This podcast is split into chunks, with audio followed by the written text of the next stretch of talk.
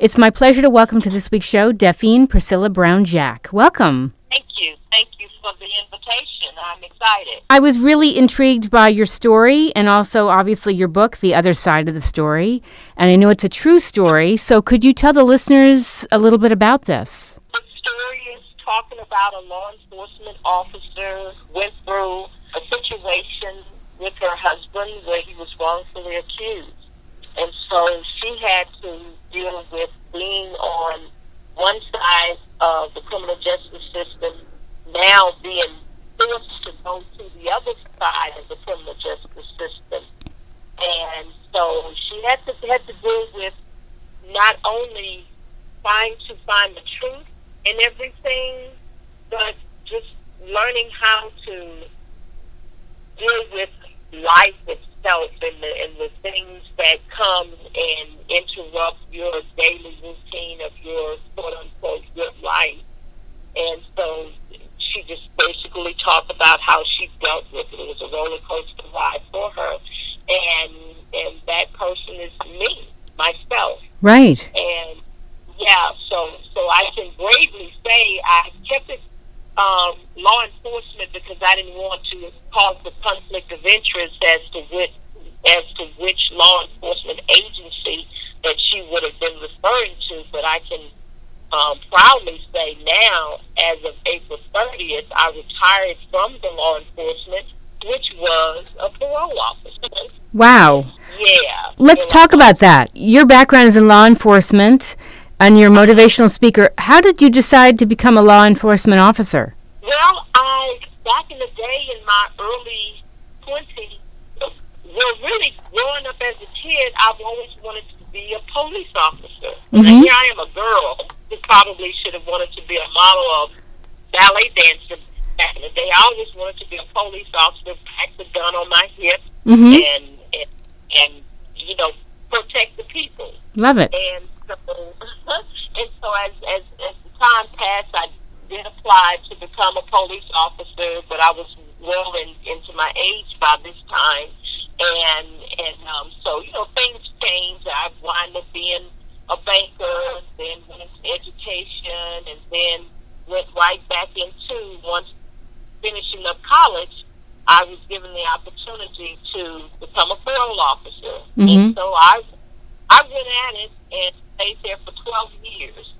Wow. And I, I enjoyed it. I must say, not regretting being a parole officer, you know, as as, as years past, things changed, and so it came when the opportunity presented itself to make a change, and so here I am, retired parole officer. Here you are. Did did you ever have people telling you, what what are you doing? What, what are you talking about? You want to be a police officer and work in law enforcement? Yeah, yeah, I, I um, you know, that, that's kind of sort of, um, in, in the old, old day, that was more or less a man's job, and so of course we as women, you know, strong, real women wanted to do, you know, as well as he can do it, well I can do it too. Of so course. That's, yeah. So so when I would tell people, you know, I want to be a police, they were like, oh, why do you want to do that? You know, my grandmother, I, I recall, you you need to be a nurse or a teacher. And I'm thinking in the back of my mind, no, I want to be a police officer. And then, of course, as I got older, I wanted to be a sexy police officer. You wanted to be a Charlie's Angel. Yeah, yeah. I nailed it, didn't I? Yes, you did. Right on. Oh, I love it. So, but here we are. That's, that's how that was. That is so funny. Yeah, yeah. So walk me through, I know it's a tough story, August twenty-sixth, two thousand nine. Your, mm-hmm. your life was great, everything was fine, and you got a phone call from your daughter. Yes, yes, I get a phone call from my daughter, and and and um and she said, "Mommy, you know, something has happened, blah blah blah," and and so I was like, okay. And at that particular time when she called, I was actually out doing home visits, and I hadn't made it home yet. And so when she said, you know, what was going on, I was like, what? And so I said to her, I said, well, I'm on my way home. So to kind of fast forward and, and put things in perspective, you know, I questioned my husband, well, did you do this this um, accusation that you were being accused of? He was like, no, you know, I didn't, I don't know what's going on myself. Right. And so, um, and, and, and, and I'm telling it without, you know, giving out a lot of information because I wanted to keep the story generic. So, like, you have the opportunity to read and, and hoping that you were able to relate to it mm-hmm. based on going through a situation. So, had I gave a lot of information, like, well, I really can't relate to this type of story. This is not, you know, what's happening with me. Yeah. So, I kept it generic so that when you read it, you can look at the fact, wow, she went through all of that and made it. Yeah. So, that's, yeah, that's the reason for that. And, and um, so, but anyway, walking you through that, um, as as it went on, and, and so it, it came to the point of where, oh my God, this is for real. Mm-hmm. And it, um, you know, protecting the community and trying to obey the law, and now I'm having to deal with the law. Right. On, on a personal note. And so that's, and, and then, you know, the rest just kind of went from, from there, going to court, um, going through the bonding system and, and, and, you know, posting bonds, and he, he went to jail. Uh, um, yeah. Wow. Twice. And, uh-huh. And, and, the, and the, the first time, um, well, well, he didn't go to jail, but he actually wound up spending the night in jail one time. Mm-hmm. And then got picked up from his job one time. Okay. So he's, he's had to go and be a part of that system, you know, if you count all three, three times. Got it. But because of my knowledge and my implicit mind about the system and, and how and how um, tainted it is, you know, I learned a lot as well. And so um, that's, that's basically how it, it was just going, dealing with, going through the emotional part of it, yeah. um, the, the doubting part of it, and then, of course, it was involving my children. They mm-hmm. went to foster care, and, and, and so, I mean, I really dealt with the system now because my situation had been worse. Yes, ma'am, it could have. Right. But it was not. It was not. And, and I even look at it from a perspective of, of it being more or less a test and trial in life. We go through certain things in life, and it, it, it turns out to be a test and trial. A lot of times, I say, in my opinion, to make us a better person. Mm-hmm.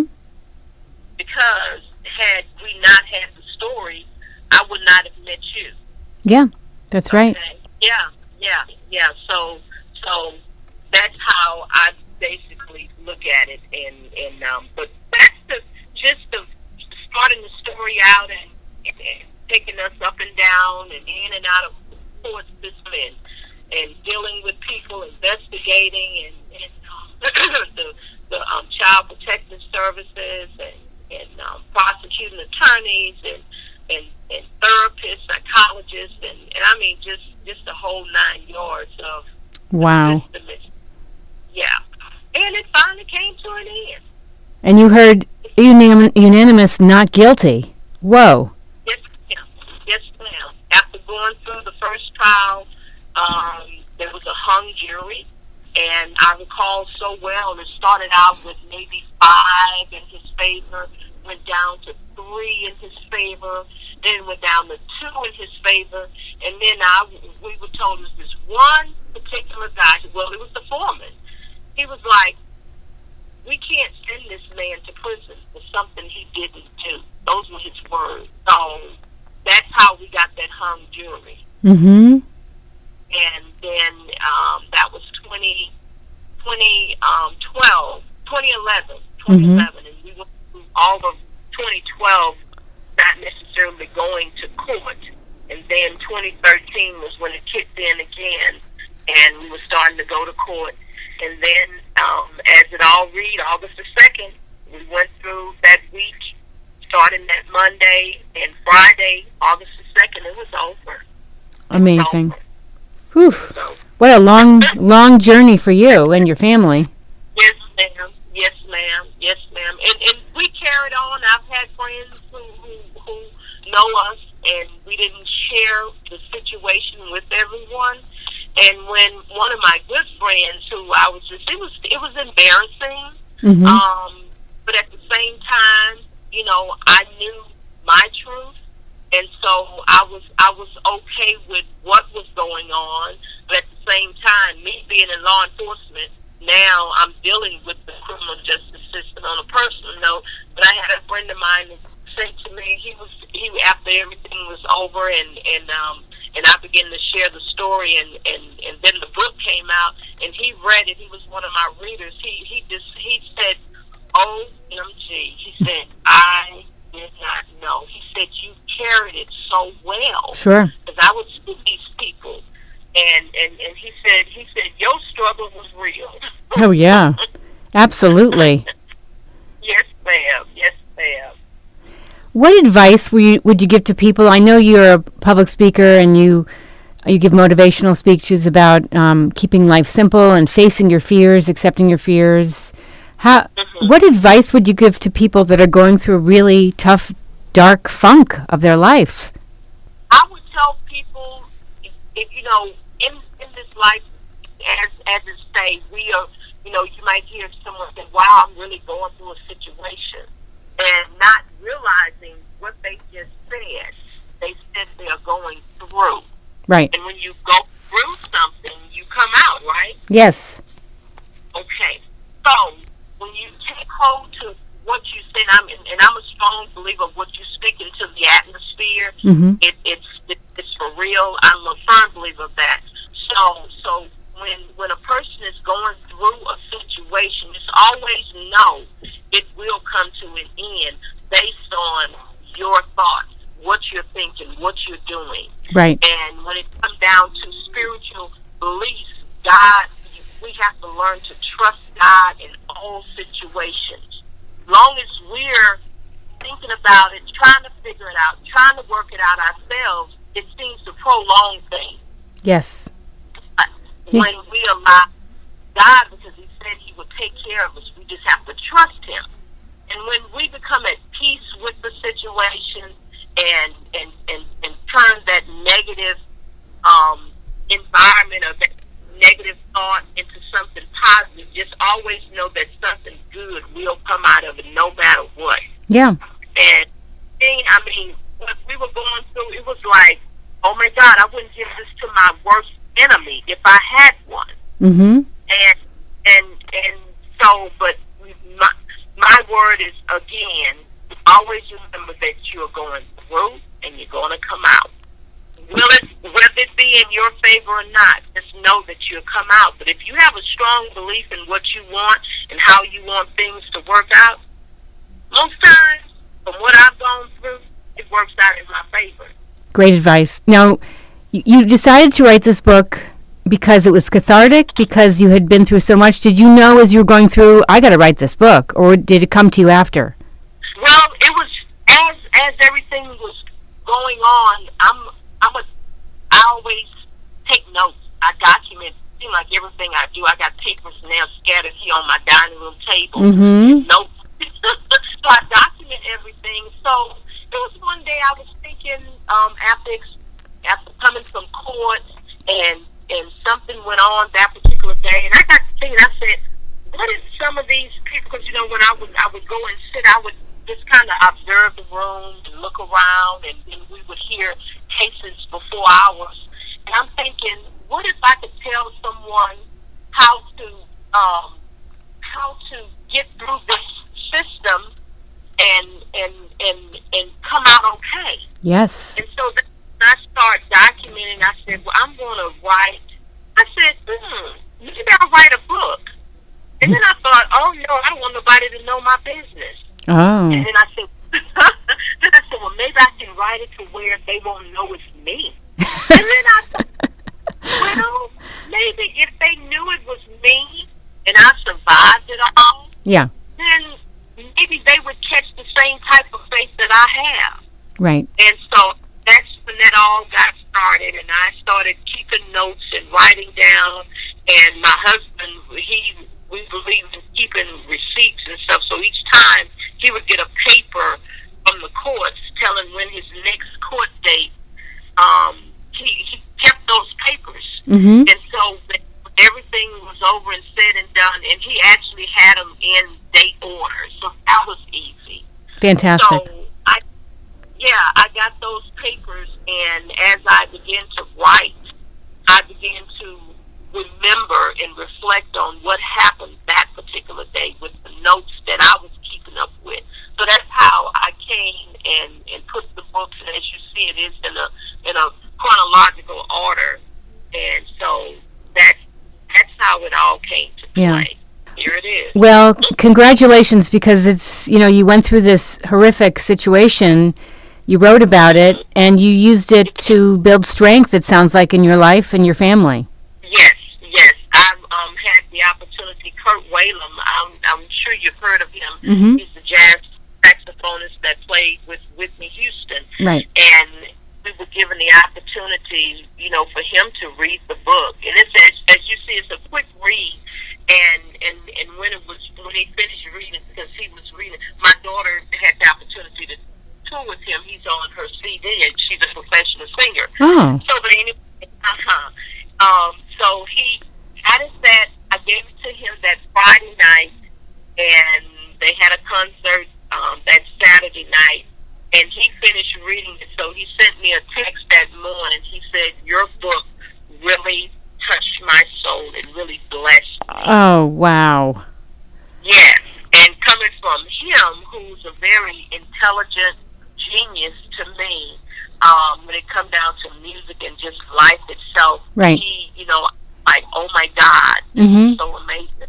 Congratulations. Um, and, yes, yes, and coming from him, I was totally honored, and, and, and he had told me, I, I said, I wanted to talk about you on one of my interviews. I was supposed to do it on another interview I had, and I didn't get a chance to, because we really got deep in that conversation, and so I remember to do it this I remember to do it this time. He Fantastic. Said, okay, name. Yeah.